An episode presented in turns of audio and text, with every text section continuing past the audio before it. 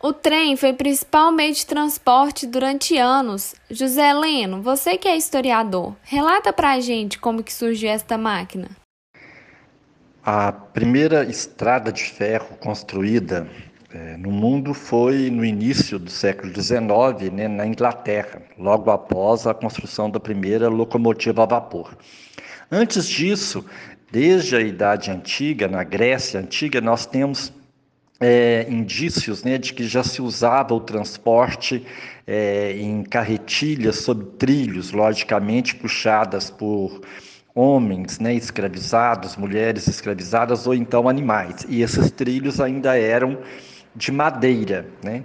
Somente no século XIX é que nós vamos ter então a primeira estrada de ferro construída, isso após a construção da primeira locomotiva a vapor e muito rapidamente, né, as estradas de ferro, né, e os trens de ferro foram se espalhando pelo mundo, né? Depois da Inglaterra, é, Bélgica, Alemanha, França, Estados Unidos e depois por todo, né, o planeta Terra. Então, durante o século XIX, o transporte, principalmente o transporte de mercadoria pelas linhas férreas, foi ah, o que motivou né, o desenvolvimento eh, industrial, comercial.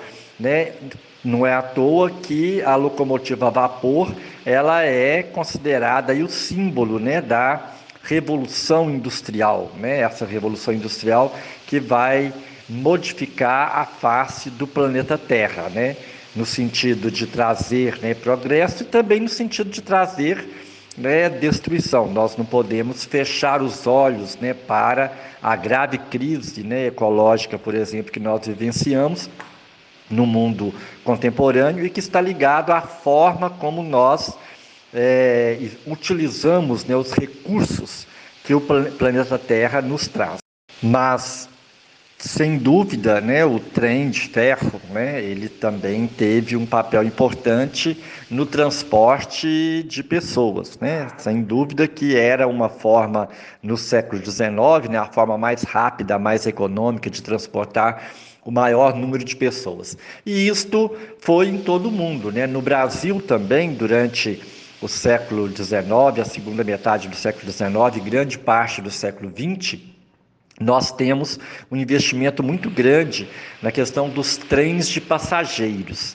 Né? Em Divinópolis mesmo, nós tivemos até meados da década de 70 né, os trens de passageiro. Eu mesmo, que tenho hoje 56 anos, andei muito de trem, né, aqui pegando o trem na antiga estação Henrique Galvão, né, perto de onde hoje fica o SAMU, na verdade, no local em que hoje funciona a Secretaria Municipal de Cultura. Então, no, o trem de passageiro, ele foi muito comum para as pessoas da minha geração e para as gerações anteriores. Como era a rotina, os costumes das pessoas que utilizavam este transporte? Quando nós pensamos né, na rotina das pessoas que utilizavam os trens e trabalhavam nos trens, é interessante a gente perceber que a vida né, econômica e social de muitas pessoas giravam em torno da ferrovia. Isto está expresso, inclusive, na na nossa literatura, na arte, né, vale a pena, por exemplo, conhecer o romance do José Lins do Rego, que se chama Pureza, ou então a canção do Milton Nascimento, Ponta de Areia, né, uma belíssima canção, tanto este romance quanto esta canção retratam, né, ou contam a história de uma linha férrea que foi desativada e de como que isto mexeu, né, com o cotidiano, com a vida das pessoas que viviam ali em volta. E construir uma estrada, né, de ferro significava também construir estações ao longo desta estrada. Nós temos hoje no município de Divinópolis uma série de estações muitas delas abandonadas e que, inclusive, é, na minha opinião, precisam ser restauradas e precisam ser preservadas, porque elas contam uma parte importante da nossa história. E, as, e a, o ritmo da vida das pessoas né, que ali viviam né, no entorno daquela estação estava marcado pelo horário do trem.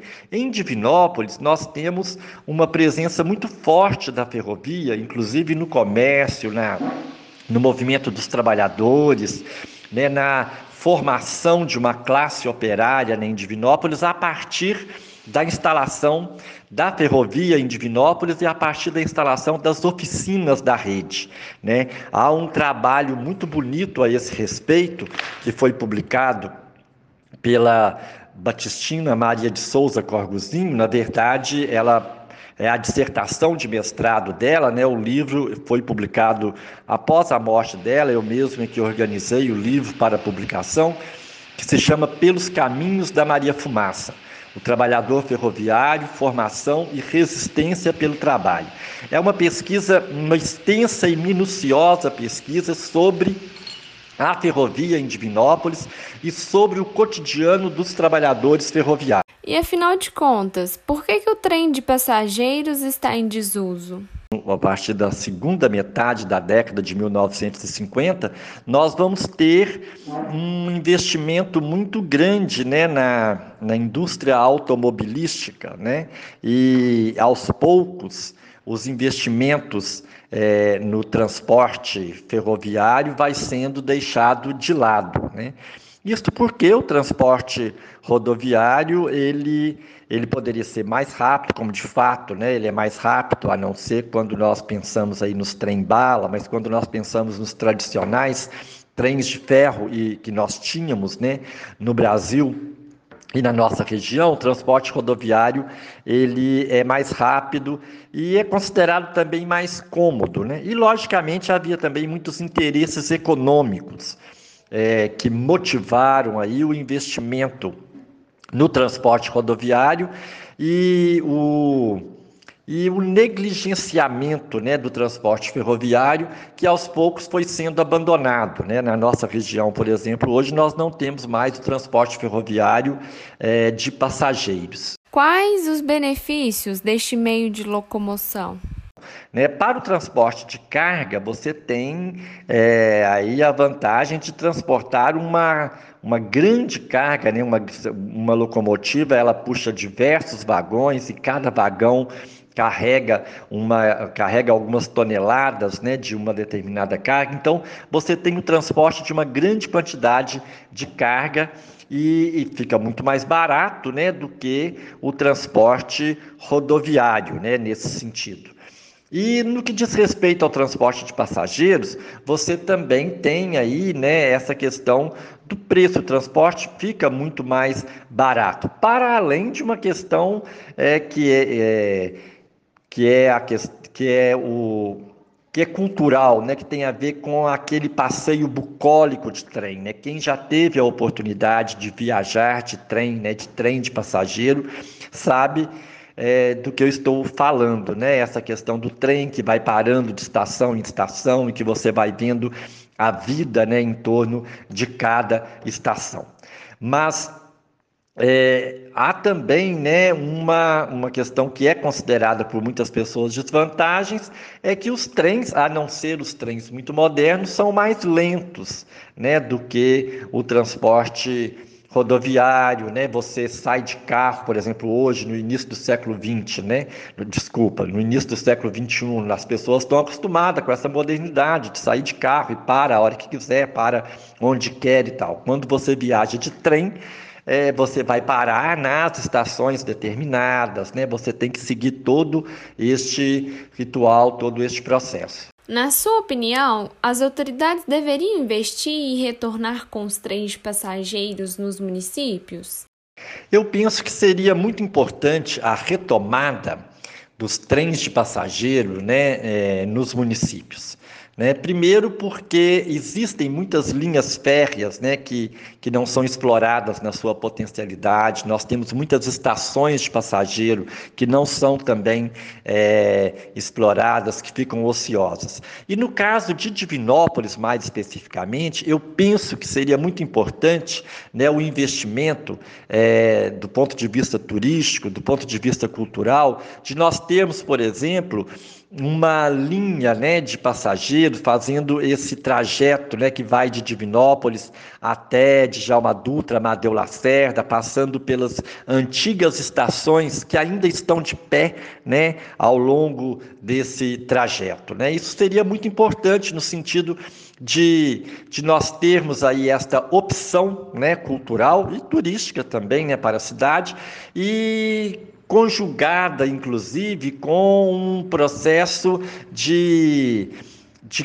contar-se essa história. Né? Nós poderíamos ter em cada estação aí é, uma série de elementos que contassem né, a história daquela região a partir também da estrada de ferro. É um investimento do, no, do ponto de vista histórico e cultural que eu acredito que valeria muito a pena. Em Divinópolis temos a Maria Fumaça, no bairro Esplanada. Qual a história deste patrimônio histórico? Em Divinópolis, nós temos a locomotiva 340, que está em exposição né, numa praça do bairro Esplanada e que foi tombada né, como patrimônio histórico cultural da cidade né, recentemente. Esta locomotiva 340 ela foi a terceira locomotiva construída aqui em Divinópolis, nas oficinas da rede, ainda na década de 1940, durante a Segunda Guerra Mundial. Locomotiva 340 é porque cada uma das locomotivas que era construída né, pela rede ferroviária, então rede ferroviária, ela tinha uma numeração, né, e esta foi a locomotiva 340. É um bem histórico de de grande importância para a cidade de Divinópolis, para o povo de Divinópolis. Primeiro, porque diz né, desta história muito importante que é a, a história dos trabalhadores ferroviários no município de Divinópolis, a forma como Divinópolis foi se desenvolvendo né, como uma cidade que se tornou o polo do centro-oeste mineiro, está muito ligada né, ao desenvolvimento da ferrovia e ao trabalhador ferroviário, né? Isto é inegável. Mas além disso, esta locomotiva ela mostra também a capacidade né, laboral dos ferroviários, né? Ela mostra a possibilidade que o trabalho nos dá e a competência desses trabalhadores em construir, né, esta locomotiva que rodou, né, até a década de 1970, até meados de 70, essa locomotiva ainda estava em atividade. Então, ela é motivo de orgulho para os trabalhadores ferroviários. Quando nós encontramos um trabalhador ferroviário, é, hoje já idoso, mas que, que trabalhador, trabalhou né, na ferrovia é, há muitos anos atrás, nós temos a. Nós quando a gente consegue conversar com essas pessoas, a gente percebe o quanto ele se orgulha né, da, desta, desta construção, ou seja, da construção desta locomotiva, que é um símbolo da capacidade do trabalhador. Eu diria que ela é um símbolo da capacidade da classe operária. Sobre os trens, a gente conversou com o historiador José Leno, Clotilde Escassiano, para a Estação Mineira.